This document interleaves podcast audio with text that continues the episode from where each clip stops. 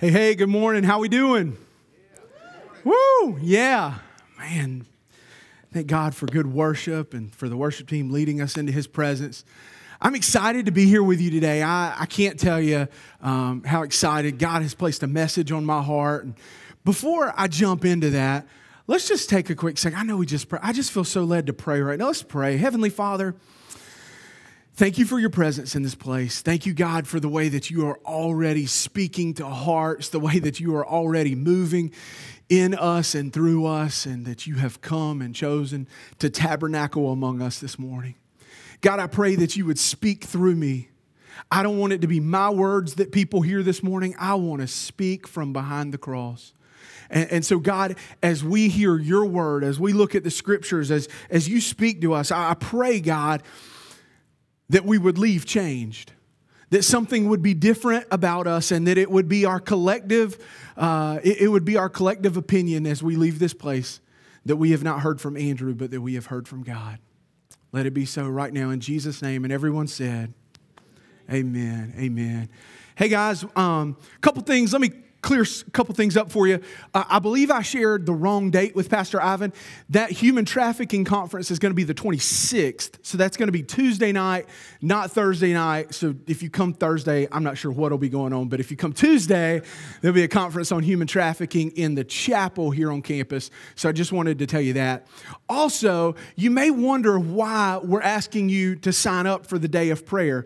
It's not so that you have to be here for the 30 minutes or whatever here's our goal, though. Here, here's what we'd like to see happen.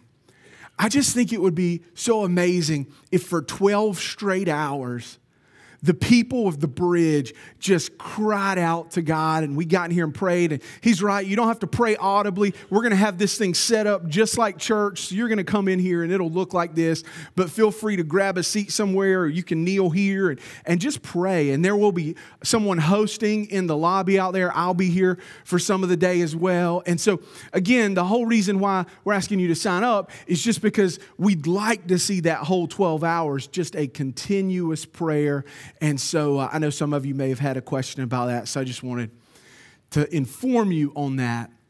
Well, I'm going to jump right into the message today, if that's okay. I want to tell you that when Jesus came to this earth, he was here on a mission. And I believe that if I went around this auditorium, many of you could tell me, oh, yeah, he, his mission was this. And, his, and, and I think we would have a lot of the same answers. But I love the way that Scripture puts it. Let's just look at what Scripture says Luke 19 10. For the Son of Man came to seek and save the lost. That's why Jesus came. And everything he did, all his teaching, all the miracles, every act and demonstration he did, everything he did pointed back to this mission. He was here for a singular purpose to seek and save the lost. And so while he was on this earth, Jesus actually only was in public ministry for three years. And on at the end of the third year, they crucified him. And so Jesus finished his portion of the mission. But before he was to die on that cross, he gathered his disciples together and he gave them a mission. He said, Hey guys, I finished my part, but now I'm passing the baton to you. And there's something I want you to do. You keep doing what I was doing. So this is our mission. This is our marching orders as Christians. Let's put it up there. It's the Great Commission. It's Matthew 28 19 and 20. Jesus says this, therefore go and make disciples. In the Greek, that word go is actually as you're going. As you go about your everyday, ordinary life, as you go out into this world, God is going to bring unbelievers near us. And so we want to be constantly thinking about, to have it on our mind, just like a soldier knows his mission. There's not a soldier who's, who's on a battlefield that doesn't know their mission. This is our mission. We're supposed to be telling people about Jesus, making disciples of all the nations, baptizing them in the name of the Father and of the Son and of the Holy Spirit. So once you get saved, then the next step is baptism, and then teach these new disciples to obey all the commands I have given you. That's growing up in our faith, that's maturing in our faith. And be sure of this I am with you always, even to the end of the age. So Jesus had a mission, he completed his part, he gave us a mission. And not only did he tell us what to do, but he promised us, if you will be about it, I will be with you. I will help you. I will empower you. Jesus told us before he left to go back up into heaven, he said, I must go and I'll send someone greater. The Holy Spirit is going to come and he will empower you to be able to do this mission that I'm giving you. But you know what I know? For most of us in this auditorium right now, you knew everything I just said. Like, that's not news to you. Now, sure, there may be some people here and you're new to church, Jesus, Bible, you're, you're kind of new to all this, and maybe, maybe some of that was news to you. But for most of the people here, I would say probably 95%, 95% of us knew that Jesus had a mission and we could share that in some kind of wording, and we knew that we had a mission. We understood that the Great Commission has been given to us. We're supposed to go and make disciples. And so the question is why don't we?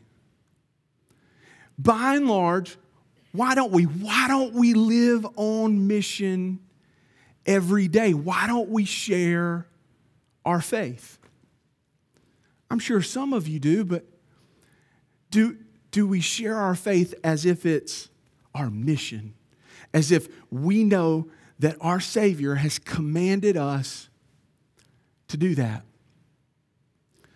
My hope is we started this brand new sermon series last week called Chain Reaction. And uh, my hope is that during this sermon series, I would be able to put some tools in your toolbox so that when these conversations come up, you don't have to get nervous. You don't have to get, most of the time, the reason why I hear that people say, well, Pastor Andrew, I'm really, I can't share my faith because I'm not sure what to say, and I'm still trying to figure this out, and I'm still trying to live right. And, and so people have all these different reasons why they're, they can't quite do it yet. My hope is that by the end of this series, you would say, Man, I am not scared. I'm not nervous in those conversations anymore.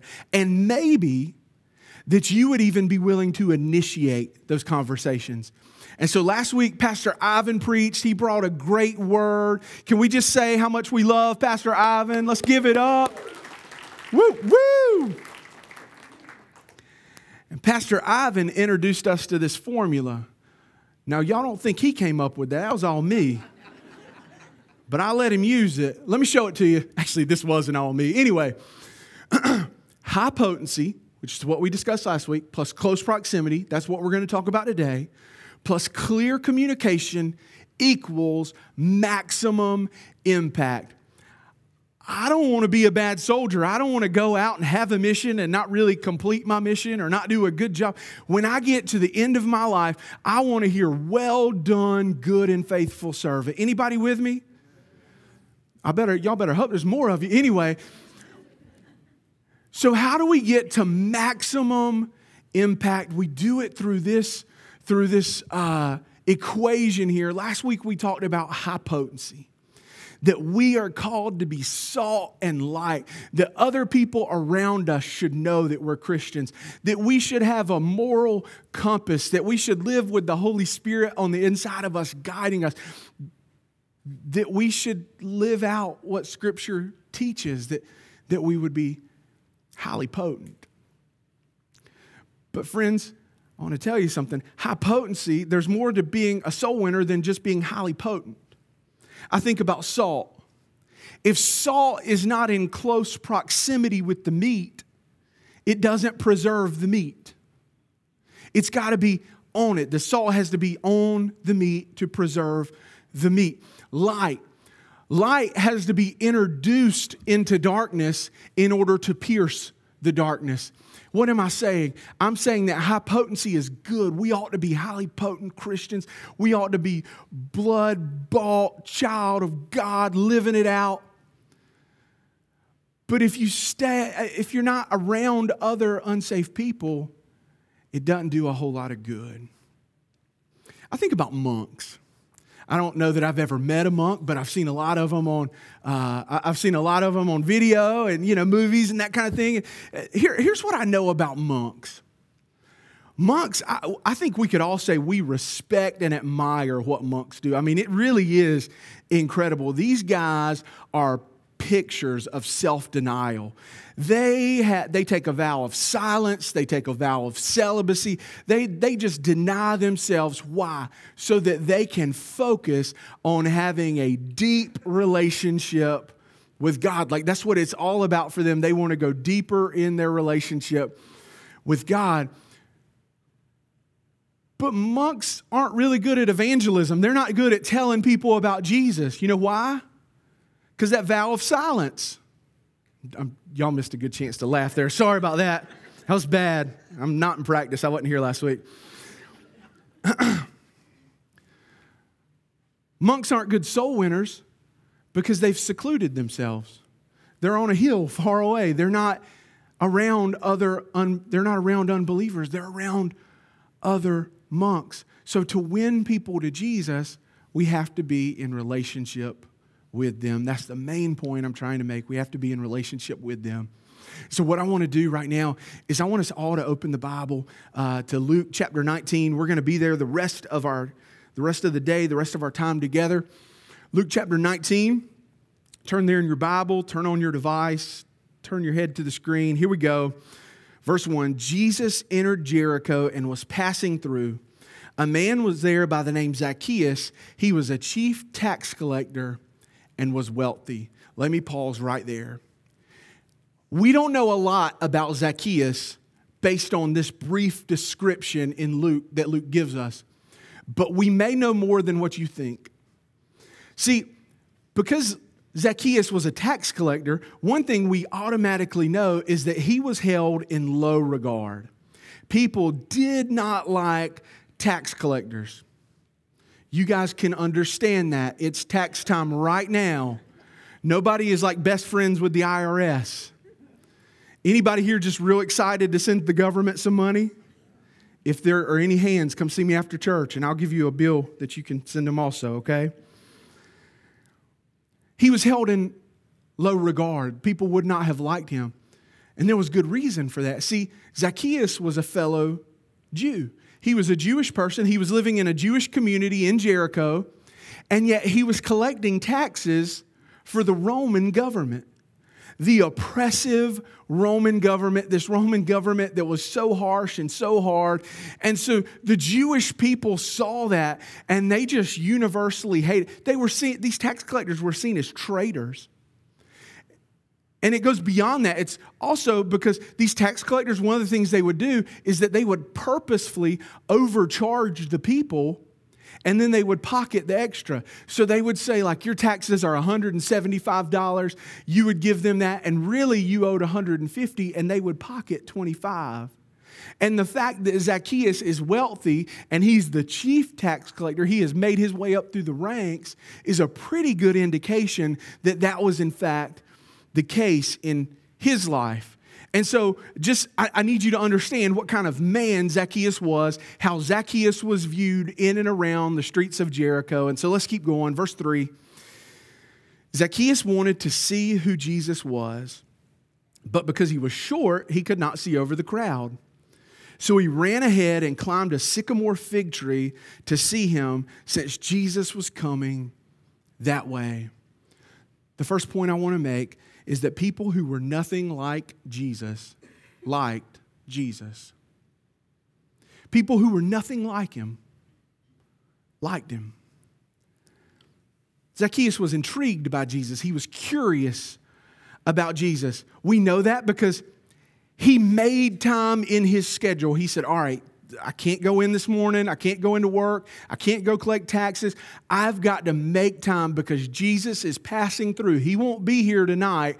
So he made time. He went out to see him. And then he realizes, oh man, I'm not going to be able to see him. I'm too short. And so, more than that, he was so curious about Jesus. He was so intrigued by Jesus. He actually goes and climbs a tree so he can position himself to be able to see Jesus when he comes by. Curious people who wanted to check Jesus out was something that happened all the time in his ministry. If you read the Gospels, Matthew, Mark, Luke, and John, you'll see that over and over and over again. The Bible talks about great throngs of people that were around him. There was constantly a crowd, tons of people would come. They came for many different reasons. Some were there because they knew Jesus could do miracles and they wanted to be healed or they were seeking healing. And so that's why some of them were there. I'll tell you another reason, and this one doesn't get nearly as much attention because you see in, in the Gospels, people who would have an encounter with Jesus, they would hear him teach, they would go away and they would say, That man taught the scriptures with such authority. I've never heard that before. I, and they were intrigued by his teaching. And so, for a variety of reasons, Jesus constantly had crowds around him. Who was in these crowds? It was people that are like are all around us today. There were, there were peasants and farmers and tax collectors and sinners and prostitutes and religious people. There, this crowd, these crowds that came to see Jesus, I mean, they really ran the gamut. There was one side and there was the other. And, and the central focus was we're curious about Jesus. And the thought hit me this week Zacchaeus had to climb a tree. Yeah, because he was short and he couldn't see.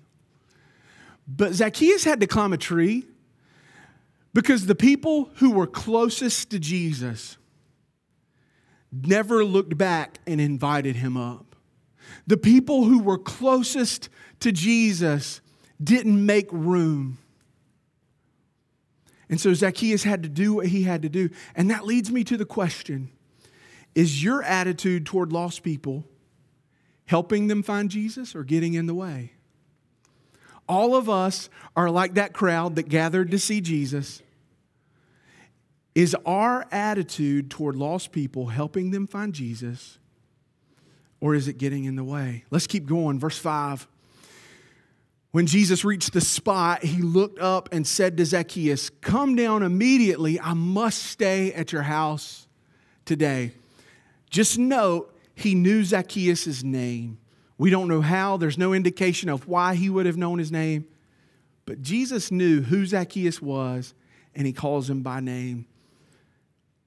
Verse 6 So he came down at once, Zacchaeus did, and he welcomed him gladly. Read this next part with me. All the people saw this and began to mutter. All the people, everybody, that whole great crowd that had come to see Jesus, that crowd that was so thick, Zacchaeus couldn't even see, that whole crowd collectively begins, begins to mutter.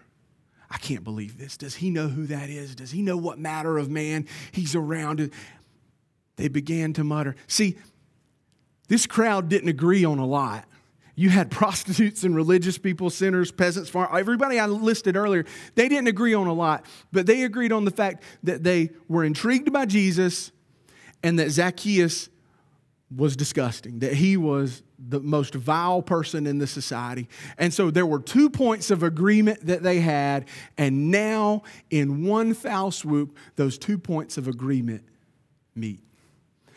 And Jesus, I believe, the scripture doesn't tell us, but I believe with all my heart, he knew exactly who Zacchaeus was, and he knew the reaction he would get if he invited himself to his house.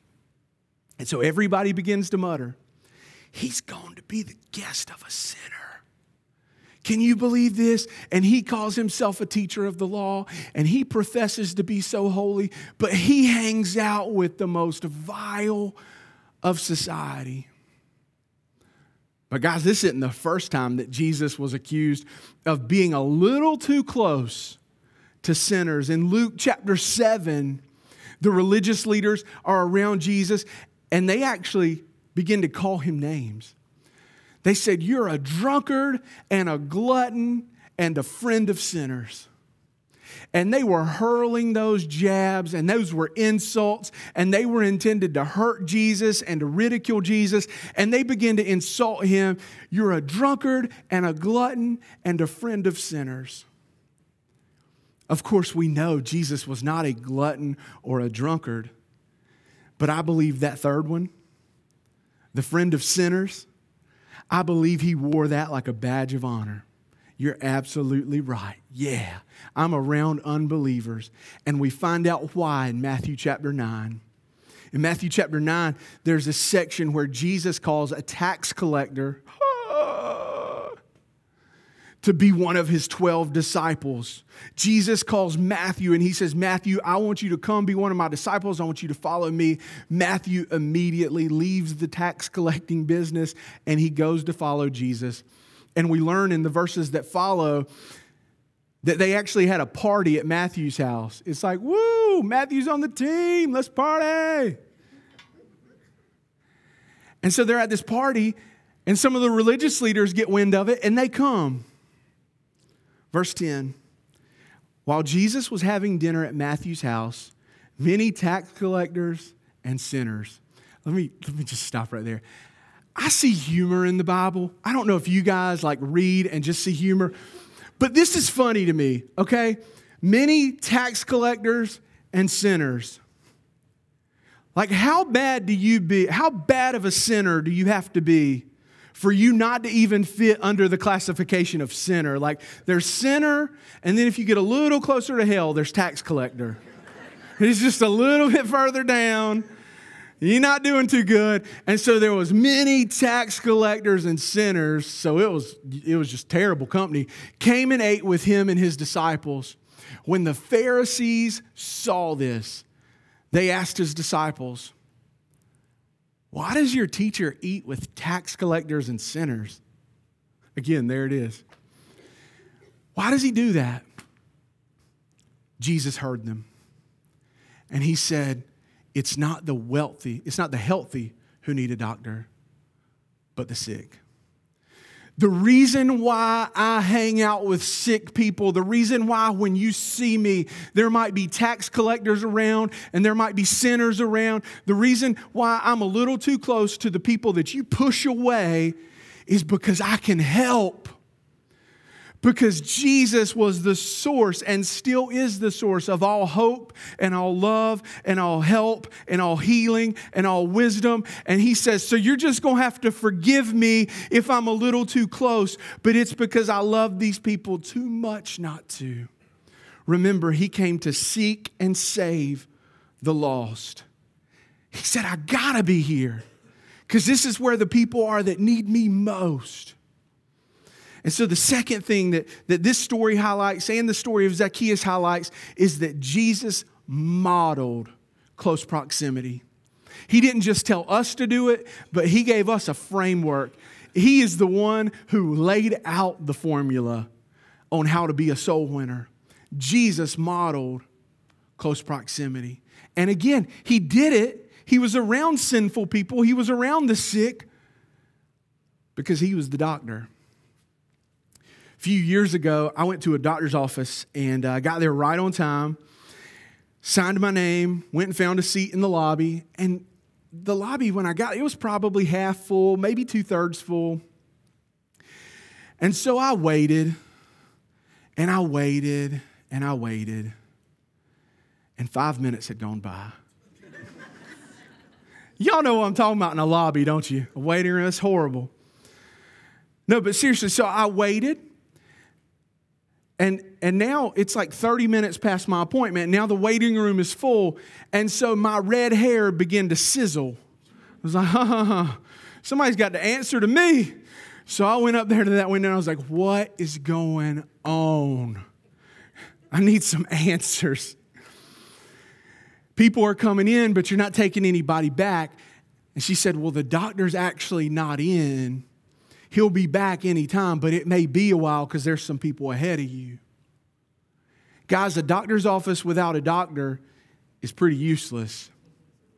A church that's not centered on Christ is pretty useless. And a Christian, even though you might have all the high potency in the world, you might be all the salt and light that this world can stand, but if you are not in close proximity to the sinful, to the hurting, to the people who need love and help and hope, you're not going to do much good.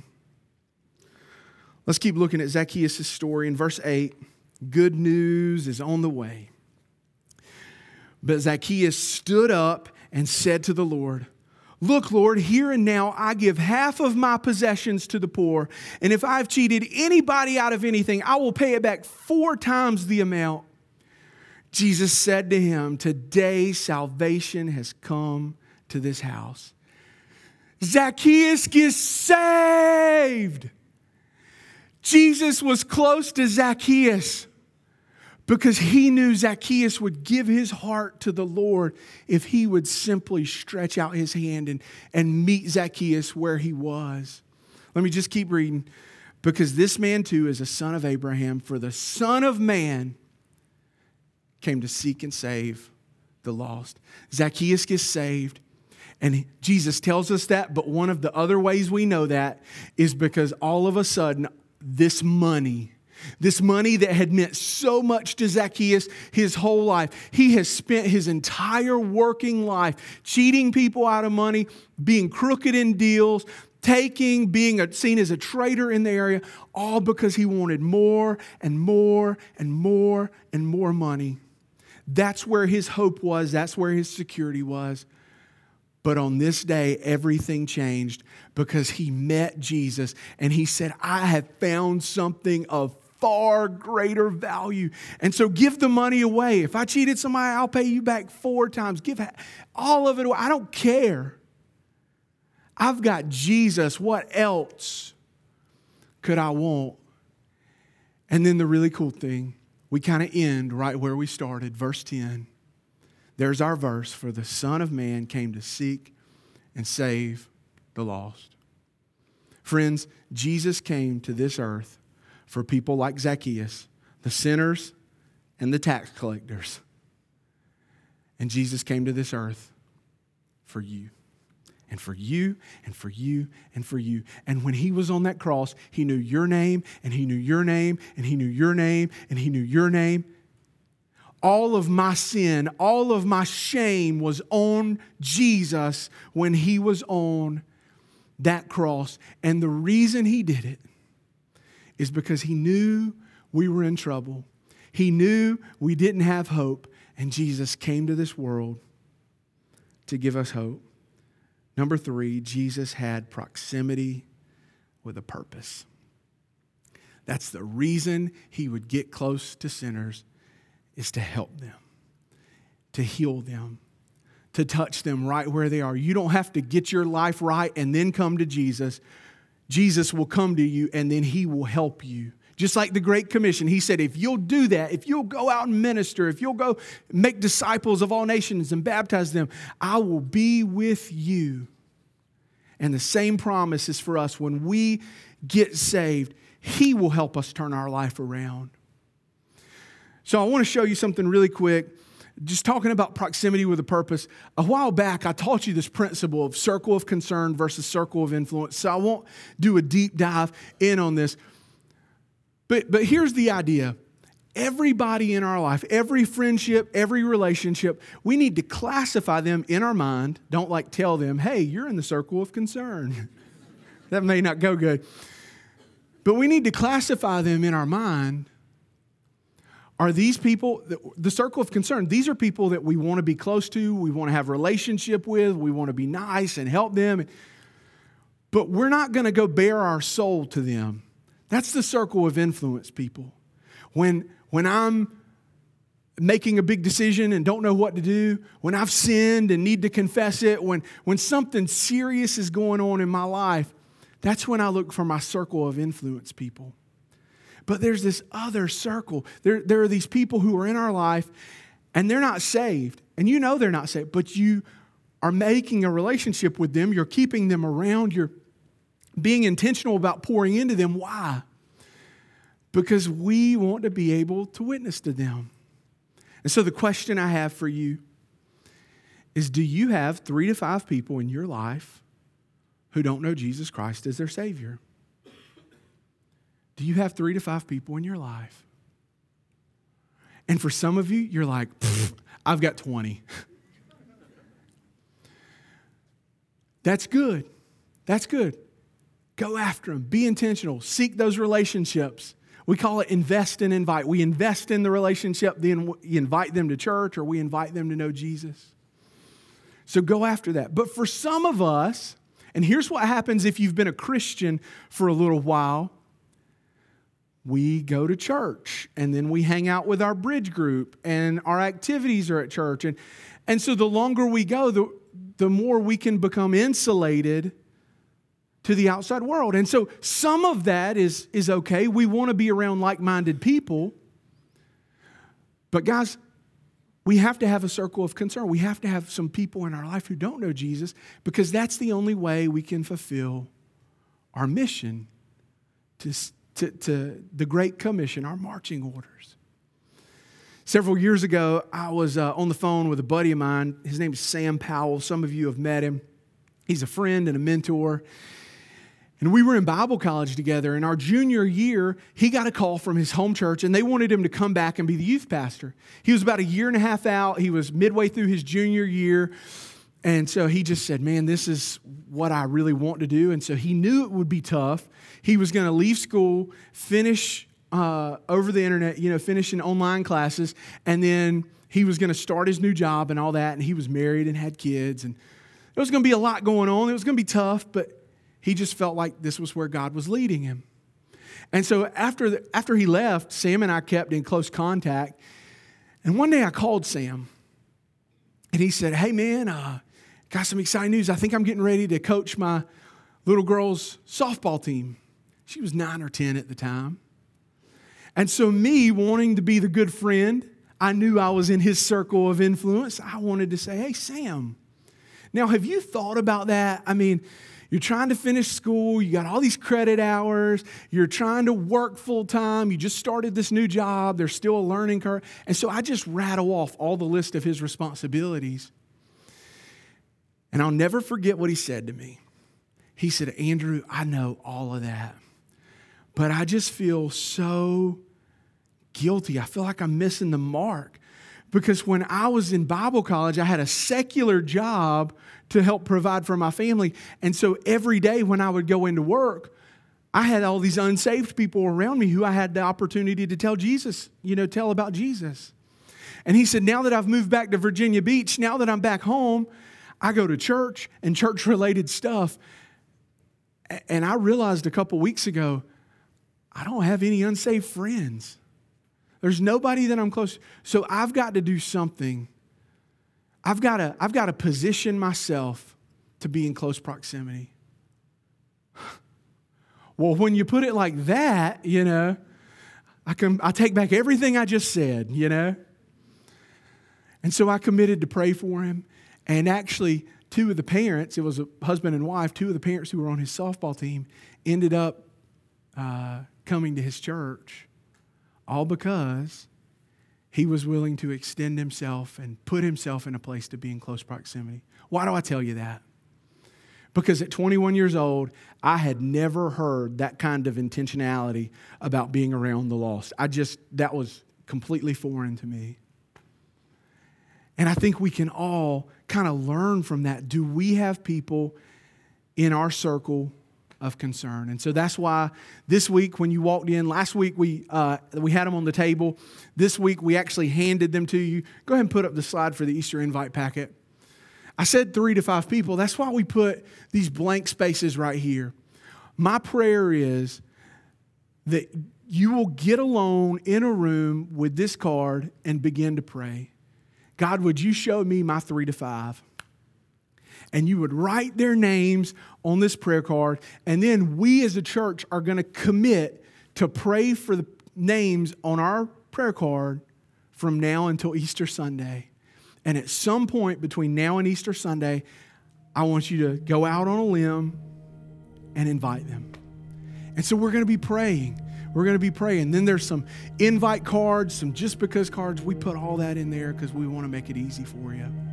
But, guys, we're not just going to pray, we're going to fast as well. And so, starting next Sunday, next Sunday, we're going to fast. And I know we've shown you a video about it, and we've got a resource on the app that tells you how to fast. Just hear me when I say, as your pastor, I'm asking you to fast. Maybe this is the first time you've ever fasted. Let me just start small. Don't say, I'm fasting food seven days. It might be too big, might be a bit too ambitious. But start small.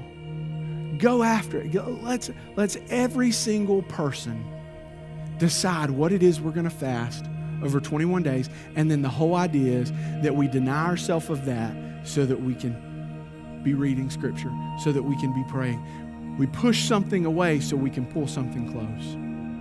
Now, I will say some pastors harp on this. I'm not a harper. In the Bible, fasting was always food. Biblical fasting, you always see food. But that's not, I, I just think anytime we sacrifice, so it can be social media, it can be television. Maybe you want to include some element of food in there, whether it be soft drinks or coffee or sweets or, or whatever it is.